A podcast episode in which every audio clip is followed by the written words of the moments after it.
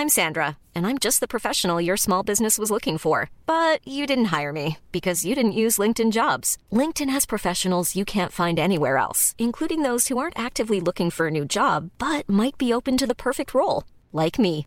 In a given month, over seventy percent of LinkedIn users don't visit other leading job sites. So if you're not looking on LinkedIn, you'll miss out on great candidates like Sandra. Start hiring professionals like a professional. Post your free job on linkedin dot com slash people today. Many of us have those stubborn pounds that seem impossible to lose, no matter how good we eat or how hard we work out. My solution is PlushCare. PlushCare is a leading telehealth provider with doctors who are there for you day and night to partner with you in your weight loss journey. They can prescribe F D A-approved weight loss medications like Wegovy and Zepbound for those who qualify. Plus, they accept most insurance plans. To get started, visit plushcare.com slash weight loss. That's plushcare.com slash weight loss.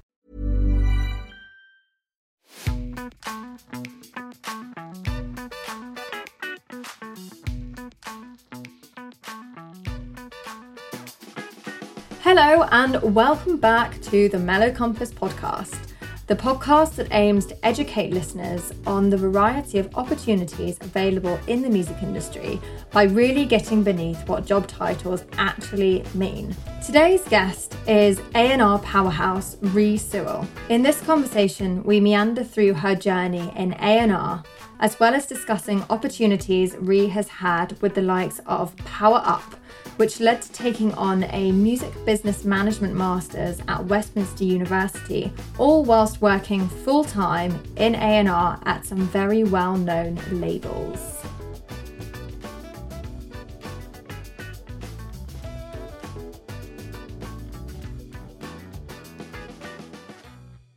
Ree, welcome to the MeloCompass Podcast. This one has been a long time in the making. I think the first time we spoke was in early twenty twenty-one. I think maybe early twenty twenty, you know. Was it twenty twenty-one, twenty twenty? One of the two. Yeah, it was a long time ago. I just remember we talked for like an hour and a half about all things music industry in the pandemic when everything else was kicking off as well. So it's incredible to be speaking to you now when so much has happened since then. Yes. Yeah, it's been it's been it's been a year. It's been it's been a couple of years it has. It has indeed. Um so, you know, looking at your career path, um there are a couple of common threads that I've picked up through the roles that you've had, and that is one, working with talent, and two, supporting music creators and professionals to be heard and break into what is seen as quite a tricky industry to, to get into for many different reasons. So for you, what was that moment that you thought, music is what I have to do? Well, um, my career started with me doing like youth work and supporting young people, and then when I was managing multiple services for Centerpoint, maybe like seven years ago, yeah, about seven years ago, I was really enjoying the youth programs that I'd be putting on and keeping the young people engaged. And like the ways that I would do that would be with like sessions around sexual health, mental health, um, and have like external people from certain foundations come in, people that would speak to like a lot of my young people that are part of the L G B T Q plus community, and a lot of the things, part of a lot of their sessions to make them more interactive were based around like music and like talking and, you know, just like the personable type of things. And that's when I connected a bit more with the young people that were living at my services. So through like music, through cooking, through, you know, whatever they had going on, like, in their lives, which ended up being, uh, I guess, an amalgamation of that, like, music, social stuff. I thought, yeah, this is something that aligns with me. Like, I love music. I like, I'm very social. I like going out. I love gigs. Why not, you know, do a bit more stuff to do with that? And that's kind of when um, I saw the Capital Xtra Music Potential Programme. But even prior to that, I actually did community radio between Represent and Pulse eighty-eight and The Beat as well, because I just loved, one, the sound of my own voice, and I loved music, to be honest. Um, so it was just like nice people hearing me and hearing about what I like to do. And I had like a blog um, on Instagram and a website called The Re-Up. Um, my name obviously being Ree, I thought it was kind of a cool spin on like me giving you a daily or weekly dose of music, and I like, update it regularly, blog about the music events that I've gone to, artists that I think people should look out for. It's actually still live. It's a Wix site, so it's actually still live, but I have not updated it in forever and a day. But if you see, this is like twenty sixteen to like twenty eighteen, twenty nineteen. So if you see some of the people that I have on these lists and stuff, you'll be like, oh my gosh, no way, that person's charted since then. So then I thought like, okay, I didn't know what it was called that I'd be doing, but I just knew that I really enjoyed being the first person to know about certain artists, or not necessarily the first person in the world, but the first person to really want to speak about this artist before the major, bigger blogs got to it. So like before your Complex, before your Clash, before your like Billboard and Fader and everything, I wanted to be like the first to speak about them, but only ones that I genuinely were like, I would put this person in my playlist. I was very selective. I didn't care about who was necessarily popular at the time. I was very uncompromising when it came to that. Like, if I did not like it, it was not on my page. No artist could approach me, invite me to their show and expect a feature on the page if I didn't like it. And that wasn't me being ignorant. It's just I wouldn't have been true to my blog. The people that would look at my blog and or um, ask me about artists that I'm interested in, if I didn't stay true to what I genuinely enjoyed seeing. That's like when I discovered artists like Jords as well. Um, he's another South London native. So yeah, like, I love that. We both have a Jamaican background too. So we have like a lot of relatables on, on the basic level, but his music and his art and the way he expresses himself, him being a producer, artist, and like an incredible um, engineer. He just knows. And he can sing too. It's like, yeah, he's like an amazing rapper, like proper solid lyricist, like still to this day, one of my favorite artists, like, ever. So um yeah, he was one of the he's like a key person that I think I just always remember, like when I first discovered him, how I felt about his music and just how I still feel about his music that he makes to this day, because a lot of artists go up and down. Like some albums are amazing and then their second one comes and it's like, oh, like he's been consistently good from E Ps, singles to album stage. So yeah, it's amazing. Through all of that, through the discovery of, you know, having your own blog, looking out for artists that you personally thought were on the way up and were really, really awesome. Were you aware that that was actually an opportunity that you could have working in the music industry? I had no idea. And do you know what?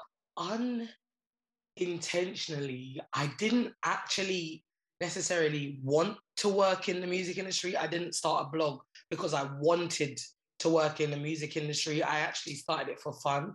And I think that ends up being the best part of it, like when it's for fun.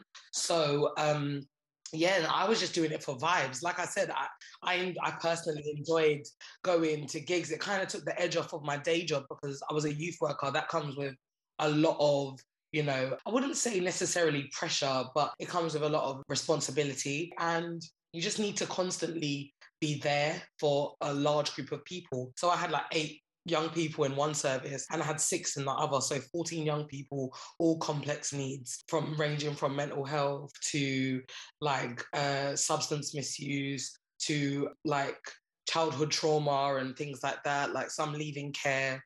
So L A C, looked after children, like loads of, loads of different complex issues. So yeah, like that going to music stuff took the edge off that. It was like, okay, I can switch off from work and enjoy this masterpiece that this artist is about to bless me with their art.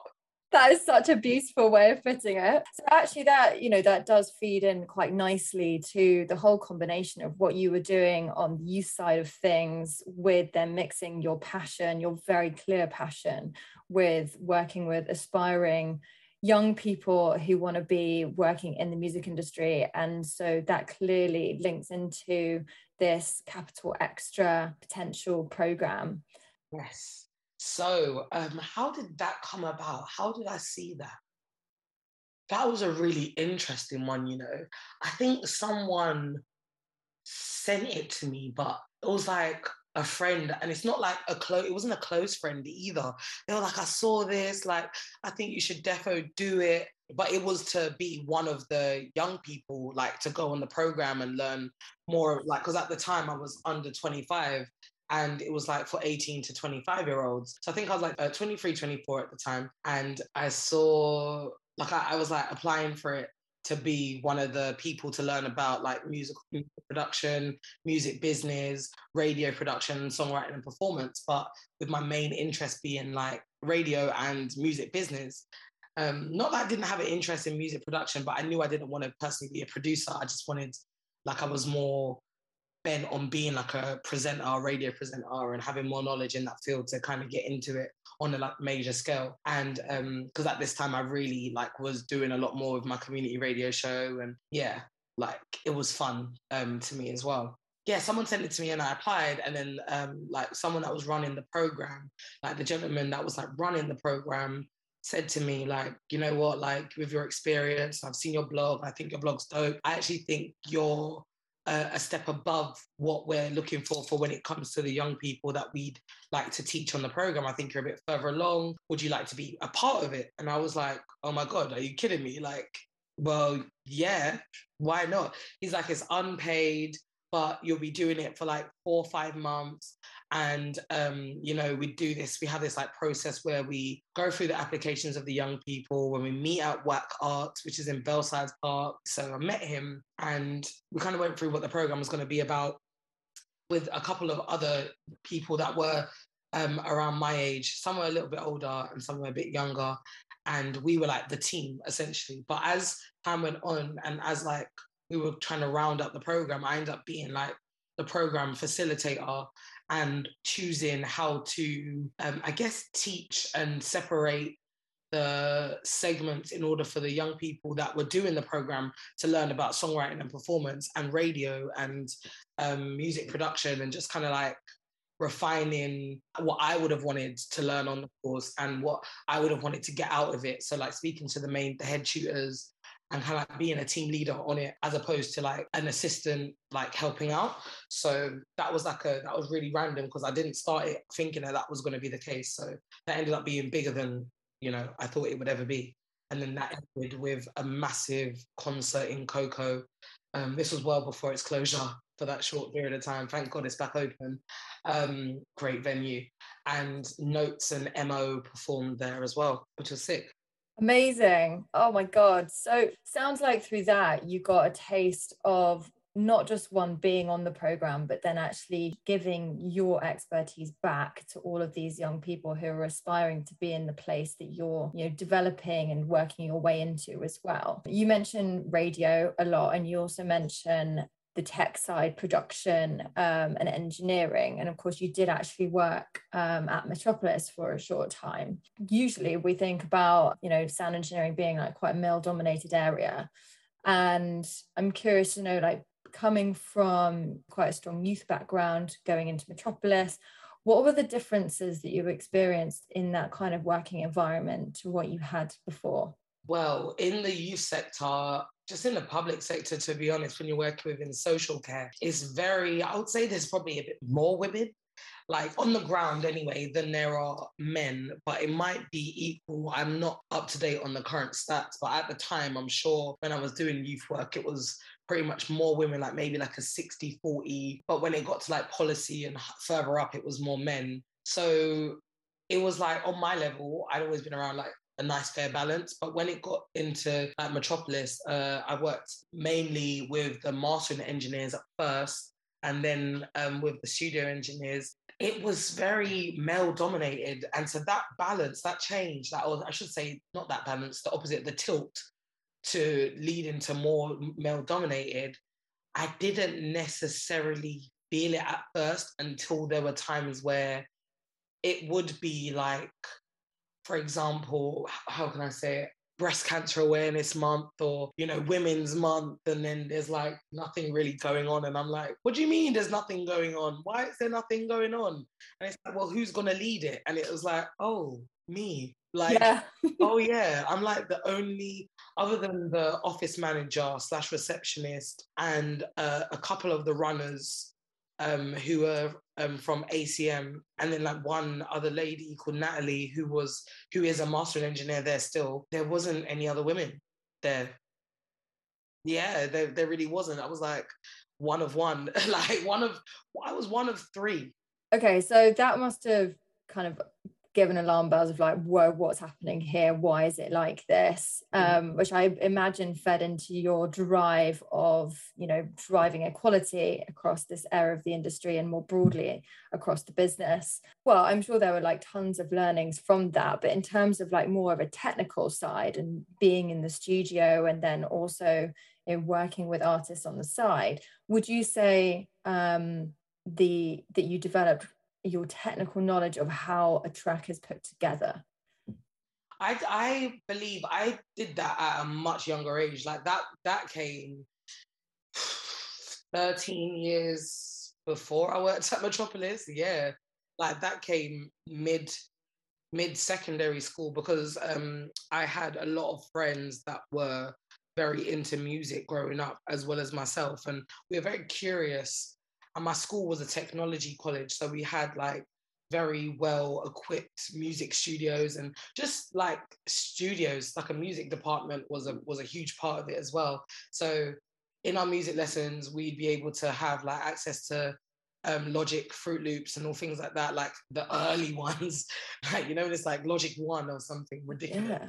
Um, and you can just make something, and then in I T you'd have to like make jingles and stuff like that. And I chose I T and media as a G C S E and my A level, so I did that throughout school, so I kind of knew how to construct a track. That's hence why I knew I didn't necessarily want to be a producer. Yeah, I didn't really like know that that's kind of what I was doing at the time, if that makes sense. So then when going into the studio, I was already comfortable. Like it wasn't So many people look at like Abbey Road and Metropolis Studios and they're like, wow, it's amazing. And I'm just like, I've been in studios for the last fifteen years. It's not amazing anymore to me. Like it is, it is like the history of what's created in there is amazing. But as in essentially making a track, I've done that millions of times now. Whether they were, they were like awful or like charting level, it was like, I've been doing the process for such a long time in, in my friends' bedrooms when we'd like, When sorry, not when we, when they would get the jailbroken versions, naughty, naughty,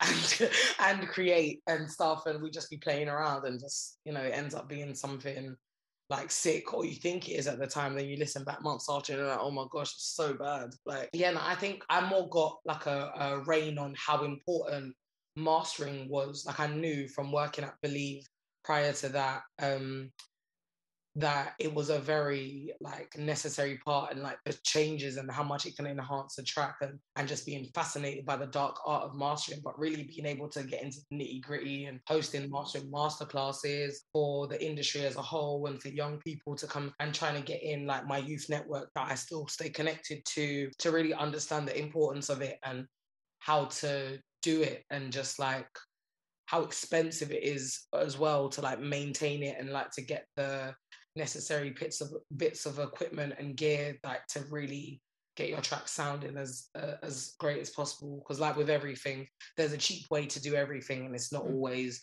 the worst way, but it's very rarely the best way. So like there's Landar and like online mastering tools, and I mean, it just depends where you want your track to go, really. But if you really are serious about music and you want it to sound the best, and you want people at majors and independents or like great like like like award-winning management companies to really be taking you as serious as you want them to, like take pride in how your music sounding from beginning to end and at every stage of its creation, really. So yeah, it was really cool to be in there watching um like my favorite engineers, and um the others probably won't listen, so I won't get told off.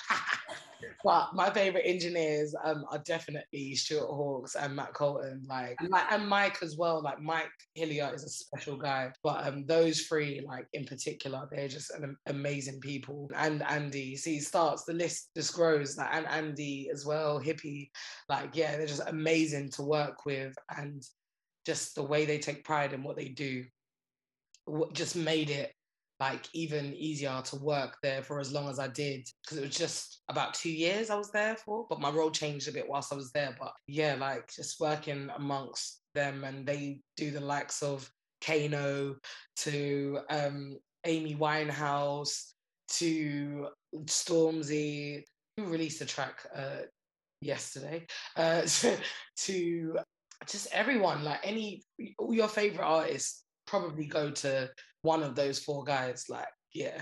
So yeah, just being around them. But then it was like, wow, only woman as well. And then I'm there and I'm like, okay, why is there not more women in doing this? And and then like, yeah, but um, they were very supportive of the one female mastering engineer there, Natalie, who uh, has her own clientele and, you know, kills it in her own right as well. So I think that's important to mention, despite it being um, very male dominated. They did, there's a lot of mastering houses that probably don't have female mastering engineers. And a lot, I know, I'm aware that a lot of female mastering engineers are like, they work on their own and have their own studios and aren't really part of these things. And I don't know whether that's a personal choice due to experience or whether that might be, that's just what they ended up doing because they weren't necessarily invited into those spaces and given those opportunities. Yeah, I mean, it's all possible, isn't it? It's good to hear that they were conscious of the lack of diversity and that they were championing the female engineers that they did have. Um, maybe we should get Natalie on the podcast to talk all about her career. Yeah, no, true. And and they also, like I said, with the masterclasses, like we made sure that it was very clear that there was more women being invited. Like I made sure that if there was um, someone who said they didn't understand mastering, I'd kind of like earmark it and when it would like be time to do another masterclass, because we do them every like three to six months and then obviously COVID hit, but we try and do them as frequent as possible um, and with a different engineer because everyone works differently. Yeah, we just wanted to have that balance and it to be like, no, this is, we do not want to keep this male only, like we do want other like women to know about this and any gender to know about it. And it was surprising at times because it would still be eighty percent male, but I was always glad that that female percentage of attendees was rising. So it's like small wins, you kind of take it as it comes. So yeah. Yeah, definitely. It's all about consistency, isn't it? And actually that's like quite a nice segue into talking about your involvement with Power Up, which launched in early twenty twenty-one. Do you know what? Why don't you give, if people are listening and they're not actually familiar with Power Up, it's such an incredible opportunity for Black creators and Black industry professionals in the music industry. You know, what is it? What does it stand for? How can you get involved? Like, and what did it do for you? So when Ben Winter, who is now at AIM, um, was at was working for P R S Foundation, him and the C E O, Joe Frankland, in response to Blackout Tuesday, decided to create a program where forty Black music creators and executives were supported. So twenty of each were supported via funding through masterclasses and workshops for a year. So the funding uh, the, for the first year was ten thousand pounds. And I think the funding has gone up since and it's fifteen thousand, which is amazing. And you basically get like masterclasses every week. And when I mean every week, I don't mean like, oh no, it's like every, it's every week.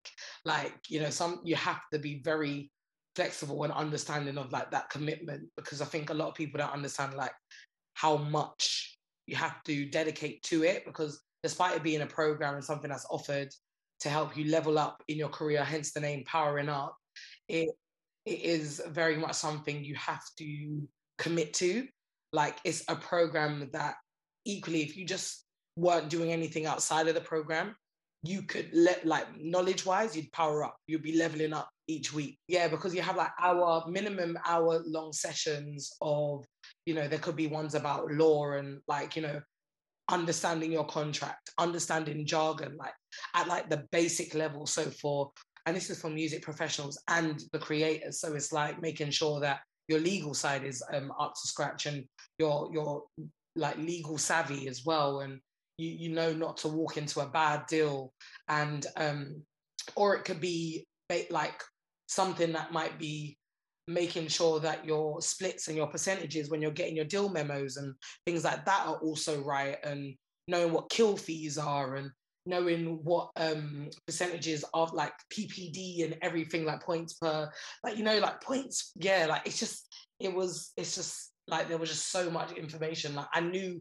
a fair bit of it already, but it's like sometimes it was a lot of like gap fill, you know, because it's a very practical industry. So sometimes if you don't have the prior theory or knowledge, you may not learn it necessarily on the job, or you may learn it on the job, but you may know what like ancillaries are, and and then like you're thinking, okay, so I know what that that is, but like how can I use them to my advantage? Or you know, you might know what a J V is, or you might hear these terms, yeah, like J V, and people are like, yeah, like they got a J V, and I'm like, okay, what's J V? And then they'll explain exactly what it is, but they don't know that J V stands for joint venture. Like they like just so bits like that. It's, it was really it's really good for those things as well, and you get mentorships and things with like other key figures in the industry. And it's great that you like there's even opportunities to choose your mentor as well, so they can like support you on those things. And a lot of the ambassadors, like um Beggars Group, Spotify, the Black Music Coalition, which was founded in twenty twenty, like a lot of the stakeholders, ambassadors and sponsors, they also uh take part in the the program. So you have sessions with like YouTube Music and things like that. So through that, I got to meet like Leo Cohen as well. And like, he's the head of, you know, the global head of music for YouTube. You meet like really key and big figures in the industry. And it's like, it bridges that gap. So opportunities where, you know, you might see them in a room and be like, oh, I have nothing to talk to them about. You're in the same room as them. And they, they encourage those relationships to be built. And, you know, like giving you like, I would say individualizing you. So it's like, yeah, there may be twenty music creatives and twenty music professionals, but they know me as Ree. They don't know me just as someone from Power Up now. It's like we've got more of a personal relationship. So the Power Up program is, is incredible. And I encourage anyone who identifies as Black, who um, is either a music creative or a music uh professional, doesn't matter how junior, doesn't matter how senior, to apply. And yeah, you can apply for it to support something that you want to do. Like if you feel like there's something that, you know, you might want support on, financial support, maybe like educational support that you may learn through the workshops and masterclasses and things like that, then yeah, it's pretty cool. I also got my mental health uh, first aid qualification through them as well. Um, I'm familiar with that, having that from a youth work background, but being able to have one and and, and the course is um, tailored to being around music as well, and like situations that you only that only arise within the music industry, both as an artist and an executive. Like the yeah, the examples they use are amazing. So I used my funding um, for a master's degree because I just been struggling with like imposter syndrome because of the way I think I entered the industry. It was all very much like like it sounds crazy to say because there it's been difficult, but it's like it feels like it was too easy. Yeah, because it was it was like you enjoy it and you're just doing what you love, and then it's like, oh crap, I've got a job now, and it's like time, and then oh my god, I'm in the industry. Like who knew? Like I was not doing this last year. This is crazy. And um, so yeah, like it just felt all too easy. So then there's certain times that yeah, I, I'm like, oh my god, am I am I supposed to be here? Like oh my god, do I know what I'm talking about? Oh my god, like do, do people think I'm a fraud? Like so um, to combat my um, imposter syndrome, I thought I'd back it up with some like on the ground, in in the classroom. Like essay writing styled qualification in the form of a music business management master's, in which I just received my certification and I got a distinction in it. Woo, woo, woo. Well done. Absolutely incredible. It was a tough year, but again, without the support of both, like Power Up, like find, um, funding it, Um, and Richard Antwi, like both of them, like the Richard Antwi Scholarship and Power Up, I was lucky enough to be a recipient of both.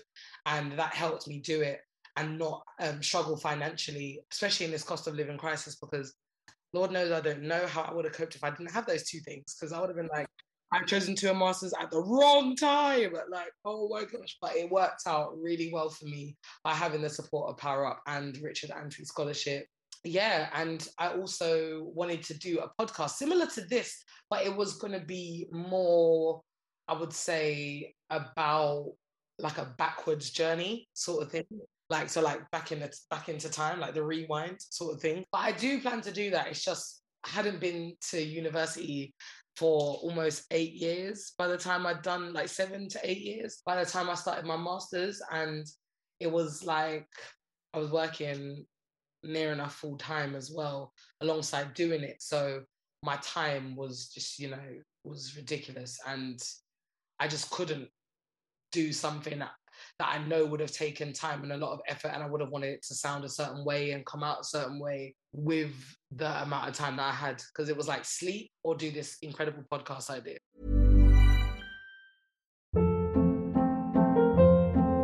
Hold up. What was that? Boring. No flavor. That was as bad as those leftovers you ate all week. Keke Palmer here. And it's time to say hello to something fresh and guilt-free. HelloFresh. Jazz up dinner with pecan-crusted chicken or garlic butter shrimp scampi. Now that's music to my mouth. HelloFresh. Let's get this dinner party started. Discover all the delicious possibilities at HelloFresh dot com. I'm Sandra, and I'm just the professional your small business was looking for. But you didn't hire me because you didn't use LinkedIn Jobs. LinkedIn has professionals you can't find anywhere else, including those who aren't actively looking for a new job, but might be open to the perfect role, like me. In a given month, over seventy percent of LinkedIn users don't visit other leading job sites. So if you're not looking on LinkedIn, you'll miss out on great candidates, like Sandra. Start hiring professionals like a professional. Post your free job on linkedin dot com slash people today.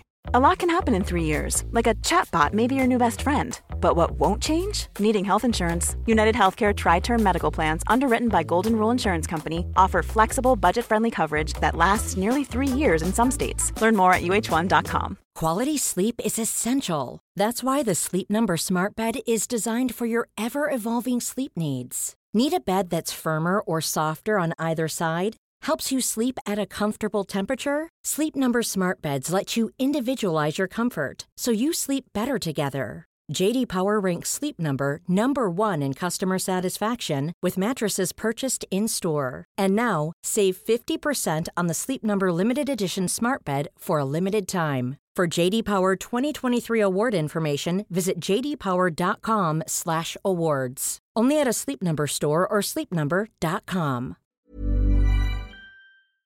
Yeah, it's the pillar that kind of makes everything else happen. Okay, so we've got Power Up. We've got the incredible opportunities that that's given you, the people that you've met, the mentors that you've had.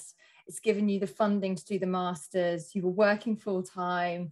You're also doing the master. So just to be crystal clear, what was your drive to be part of Power Up? What did you personally want to get out of it? So I wanted to get that, like I wanted to take my imposter syndrome away. Like I was like, I'm going to deal with you hands on. But I felt like not having um like the, and I've always been like very educational. Early on, I, I loved learning. Like from, you know, I, I learned to read when I was like two. Um, my sister's nine years older than me. And I think at the time where she found books like the most incredible thing, that was like when I was two years, like around two years old. So she was like ten, eleven at the time, and I was two, and she was enjoying reading. So she'd read to me and teach me how to do it. So I've always been fascinated by that education and always scored really well, like throughout school. Uni, like the first time in uni, not so much. Um, like in the last year, but the first two years, yeah, I think I got laxed and just thought I can't be asked. Like I was just really drained in my last year of uni. But overall, I, I still got a two one, but I know I could have got a first if I weren't working full time and I had actually been attending university. That old chestnut, yeah.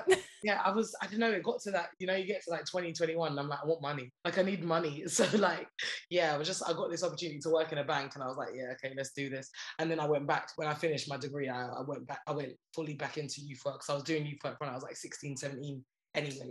I'd always really worked with young people alongside it, even just like by accident, volunteering, helping, always. So So yeah, I just did it to like combat my imposter syndrome, because I knew that education gave me a sense of purpose and gave me like, I think confidence in a way. Like it's always been Like, when I know something about something, I'm super confident, and the master's incredible. Like, the reader um, who constructed the program, Sally Ann Gross, like, she's amazing. Like, she's so full of, yeah, encyclopedic knowledge of the music industry. And, like, it's just insane. And she is, um, she was the first female A and R, I think, in the U K, definitely for, for Mercury Records, and like for a major, but I think maybe even in the U K for a major label. And that alone, like, was like, yes.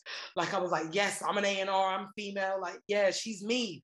She's me, just, you know, further down the line. Like, yeah, so inspiring and such a great fit. Yeah, so I knew, and then I spoke to her. One of, one of the leaders, Yao Owusu, um, for Power Up, urged me to speak to her and have a conversation about it. Um, like, about doing, because I'd initially wanted to do a different course, a different music course, and then um, more for like the financial side, because it was less, a bit less than the funding. Then I'd have some money to play around with, like ads and things for the podcast, because um, I didn't expect to do a master's in the beginning. And then when after after speaking to him, I was like, okay, cool. I'm gonna get, I'm gonna speak to Sally. She arranged a call with me, and then we spoke, and I just got such a warm, warm energy from her, and I'm a very, I'm a vibes person. Like, anyone, anyone who's met me, anyone who knows me, anyone who's listening to this podcast. And if someone isn't the best vibes, I just don't engage too much after the fact. So, yeah, like, if you've noticed me drift away, but meeting Sally, she was great vibe. So, um, after like that conversation, I was like, okay, looks like I'm gonna do a master's. And just having the support from the whole staffing team, from um, the likes of Julia Toppin, who is one of the course assistants, and uh, Jamie, George, Ben, like, yeah, like Hannah Joseph, like, it's incredible. And even if you look at what these people do outside of um, being part of this master's course, they're incredible in their own right. Like, Julia is an author, like an advocate for equality for women in music, Black women in music as well. And like, she is the biggest drum and bass, like, like, like supporter I think I know. And she champions that fully. Yeah, if it's D and B, she knows about it. So yeah, it's like, it's dope. And Jamie is uh, an incredible producer and um, engineer, and is dope with like N F Ts as well, and incorporating that into his art. Um, George is a, a rapper, and uh, has like an author as well. Like, obviously he's he's great with words, and he was one of, I must, I have to shout him out, because returning back to university was so daunting, like, in itself, and he made that process for me getting like my essay writing um, to a point where it was distinction worthy. Do you know what I mean? So that alone speaks for itself, because having almost ten years out of education and then returning, and like, you not knowing what to expect, and it's at a higher level than you did previously, it's like, oh my God, what have I done? And he made that so much less daunting, like the tears and and like the the just the mansplaining, the the, the like the layman's way, like like really breaking it down to me, to where I was at in terms of like, you know, at that level, and just making sure that I knew how to put those words on the page in a way that I wanted to express it for people to understand it. What was your dissertation about?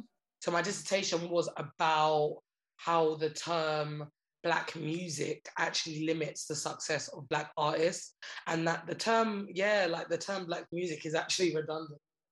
Like, as redundant as they're making a lot of the people that work for Royal Mail right now. Yeah. So alongside doing this master's, yeah, you were also working in the music industry. Yes. So this is a very, very busy time.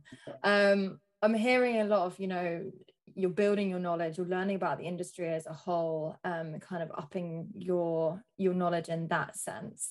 How is that feeding into your day-to-day? And if we're talking about your day-to-day specifically, you are working at major labels, and you also work at indie labels um, in the space of A and R, because this is now your craft, this is your space.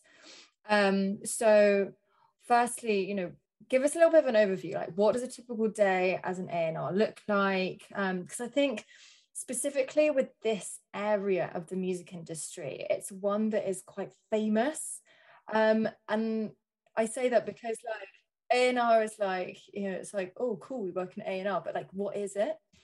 Could you let our listeners know, like, what is it like being an A and R? So um, I'll start with what it is, and then I'll explain what day-to-day can be like, um, and like the different areas of it as well. So A and R stands for Artists and Repertoire. So that means it can come anything that includes the artists, and especially on the audio side.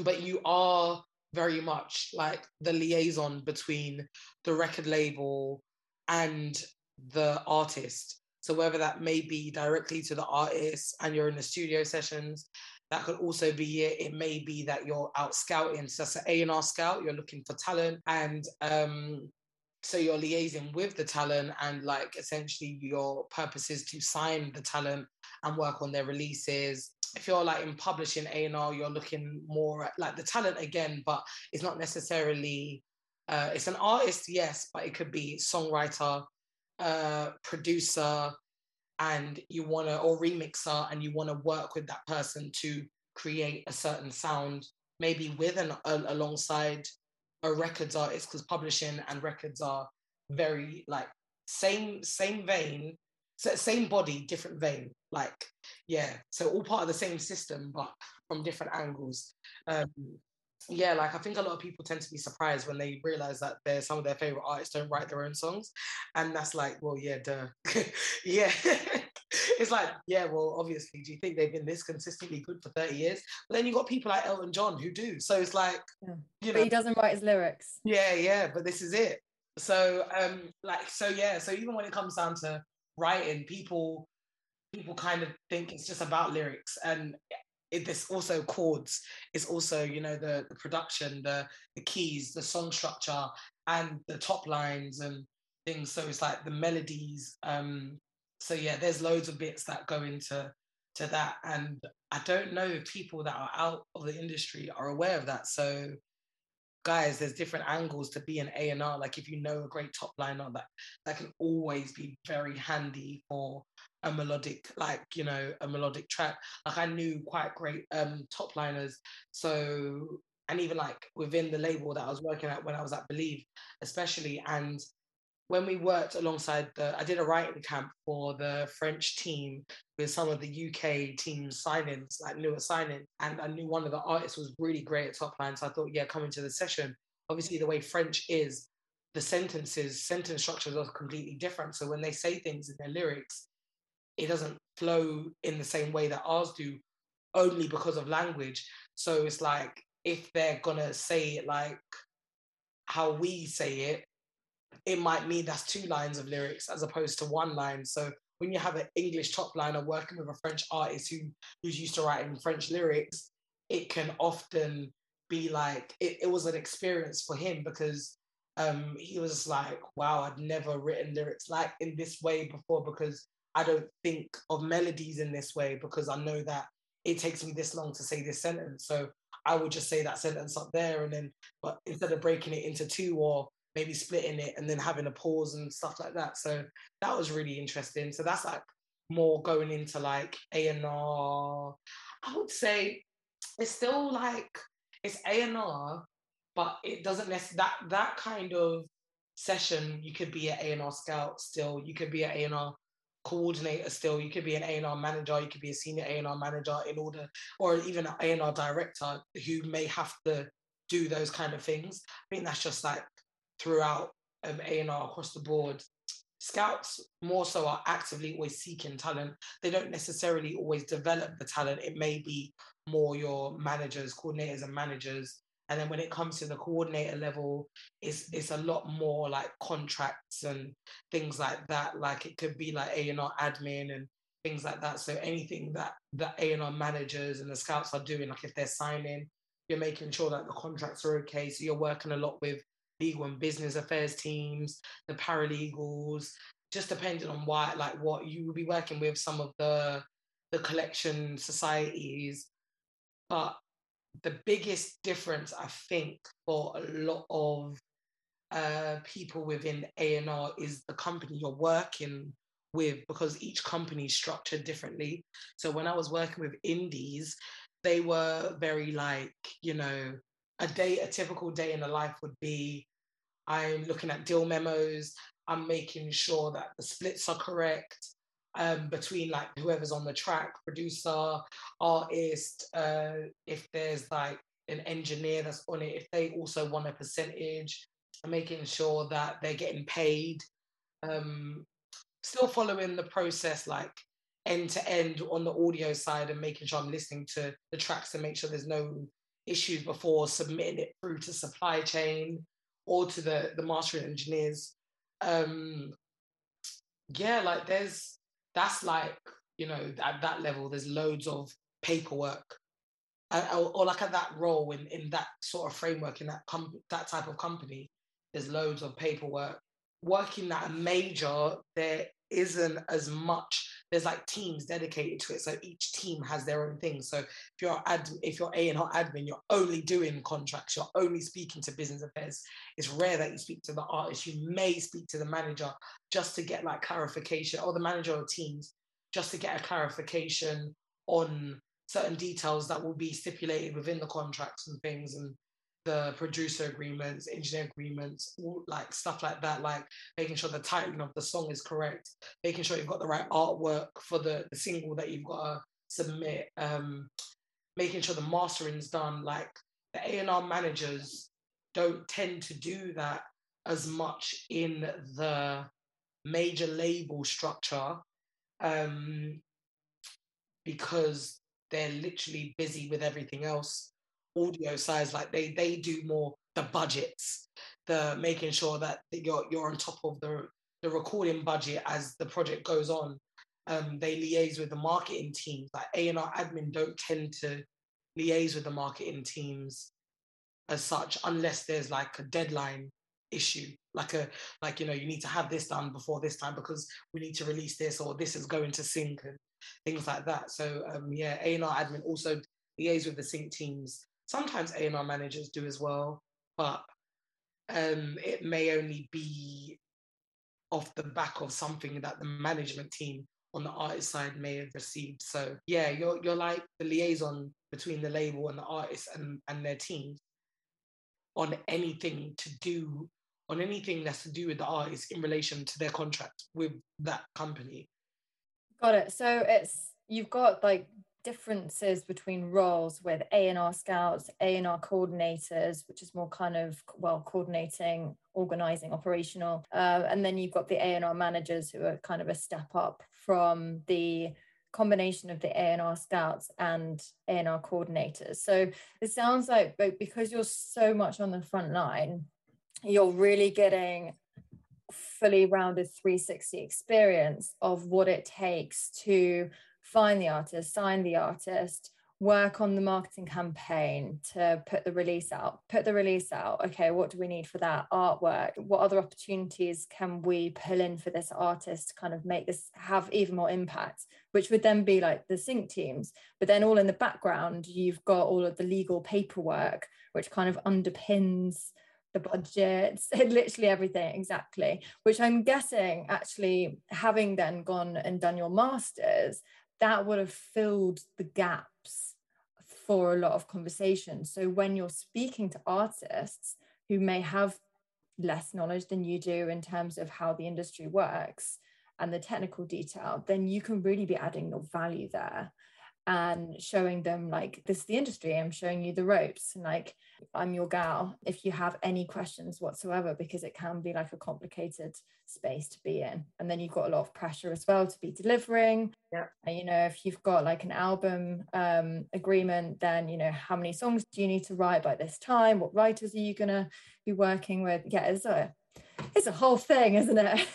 So when like people are on the internet, like A and R is like, I feel with marketing and other areas of the industry, once it's this word, like once it's marketing, it falls within this jurisdiction. Whereas with A and R, there's different like parts of it, not that there isn't different parts of marketing, because there clearly is, that those essentially are more experience-based. Whereas within the A and R sector, each role is completely different, because like you're always scouting and signing talent, except for if you're A and R admin, like you'll do the contracts for it, but you won't necessarily be signing them yourself.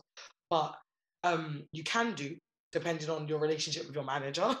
But um, like, that's always an opportunity that's available and open. Um, and they do often ask your opinion. But the different sections of A and R, like they have completely different duties, and they're equally as important as each other.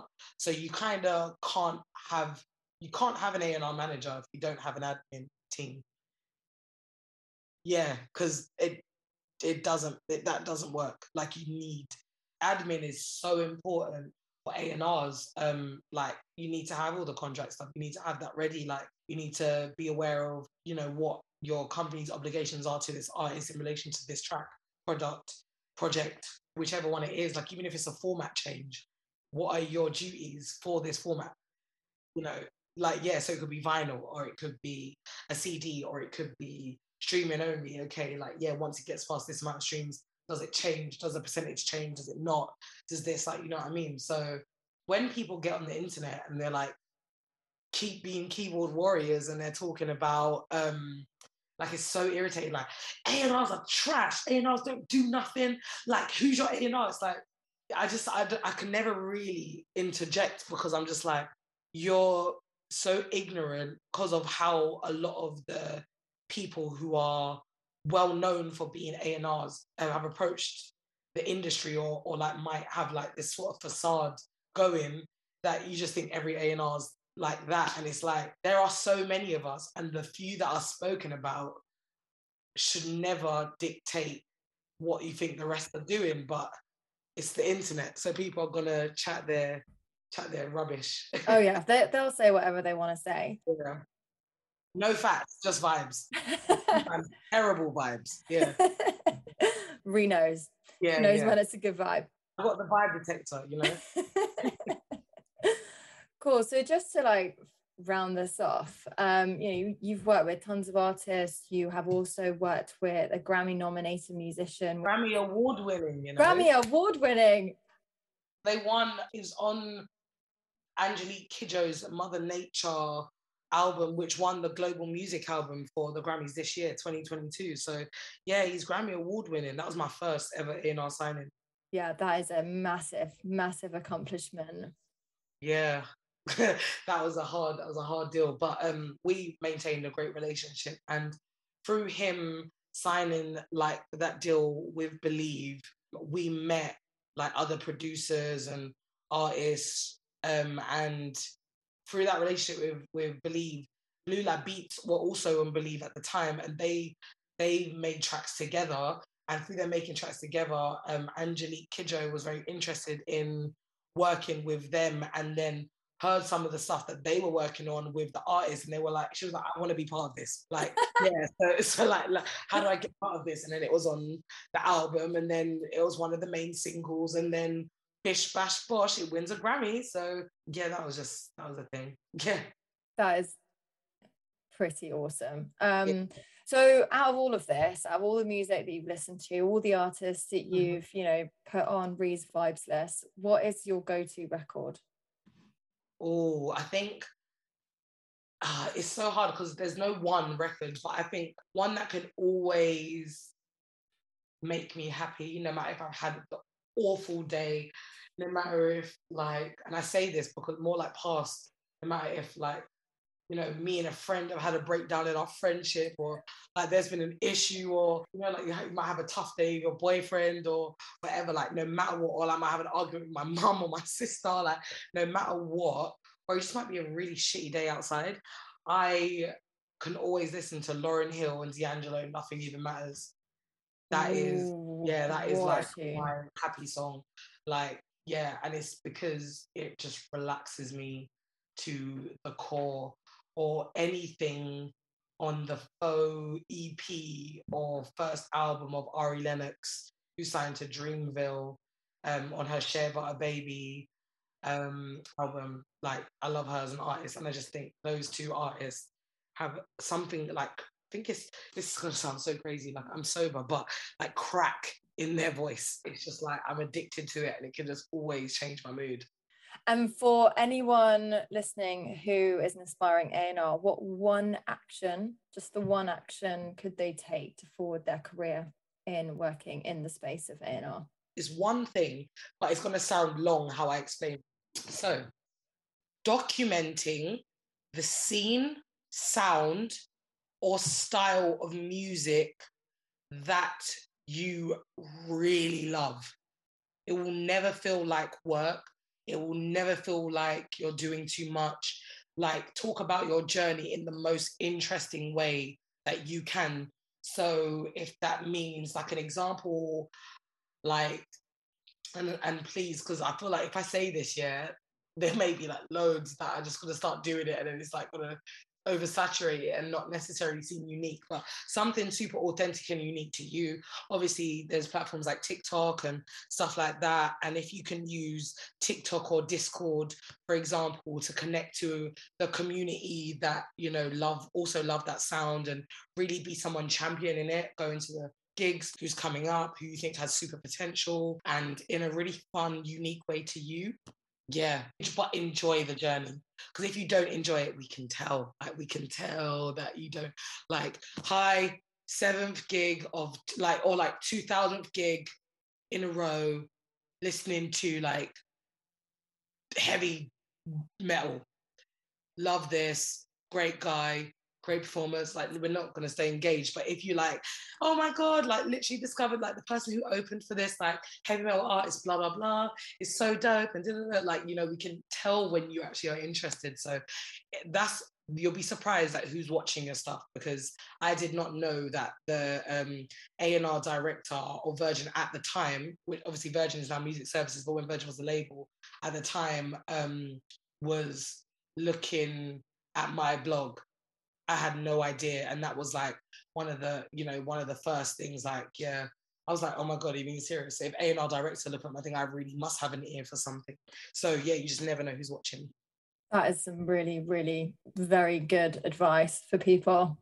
Very good advice. Or I think always be passionate is one thing that kind of really calls out in what you said, because if if you're not genuinely passionate about something, people can tell. And yeah. You know, perhaps that means that then this area is not for you. So. Yeah, like I, even after my almost seven years of working in music, I have not lost a passion for music. And that's also something that's really funny. Like, when you hear the word, like, I'm passionate about music, like on a C V, it can sound really, like, now I feel like it can come across patronizing, but It's a, it's it's not it's not a word you need to say to describe yourself. It's a it's an attitude. It's really a lifestyle, because you've got to know that on the worst of days, yeah, you can still get up and do your job, because yeah, you know, there's this love. You can love music. Like, love's not enough for a relationship at times. You have to have friendship too. Yes. Love's not enough to have to to work in. Loving music is not enough to work in the music industry. You have to be passionate about it too. But it's, yeah, again, not a word, very much an action, very much an attitude, very much a lifestyle. So, yeah. What a beautiful way to finish up. Thank you so much, Ree. You ball of knowledge and passion and energy.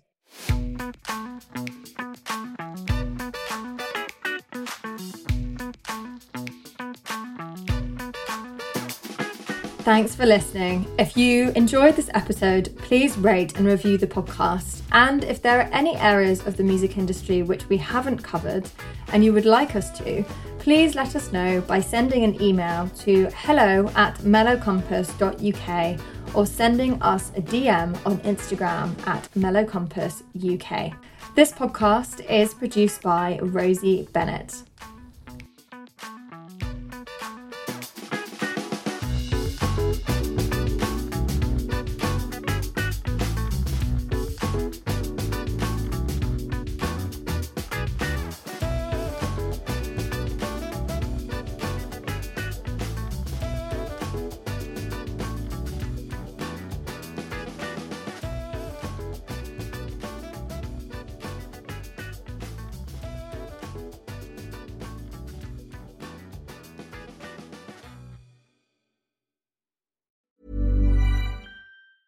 Planning for your next trip? Elevate your travel style with Quince. Quince has all the jet-setting essentials you'll want for your next getaway, like European linen, premium luggage options, buttery soft Italian leather bags, and so much more. And is all priced at fifty to eighty percent less than similar brands. Plus, Quince only works with factories that use safe and ethical manufacturing practices. Pack your bags with high-quality essentials you'll be wearing for vacations to come with Quince. Go to quince.com slash pack for free shipping and three sixty-five day returns. Ever catch yourself eating the same flavorless dinner three days in a row? Dreaming of something better? Well, HelloFresh is your guilt-free dream come true, baby. It's me, Keke Palmer. Let's wake up those taste buds with hot, juicy pecan-crusted chicken or garlic butter shrimp scampi. Mm. Hello Fresh. Stop dreaming of all the delicious possibilities and dig in at hello fresh dot com. Let's get this dinner party started. Want to get a chiseled look in the jawline? Sculpt and shape your jawline with added volume from Juvederm Volux X C. Juvederm Volux X C is an injectable gel specifically designed to be robust enough to improve moderate to severe loss of jawline definition. And it is the first and only hyaluronic acid filler approved for the jawline. Add volume to your jawline for a chiseled look with Juvederm Volux X C. For important safety information and to find a licensed specialist, visit juvederm dot com.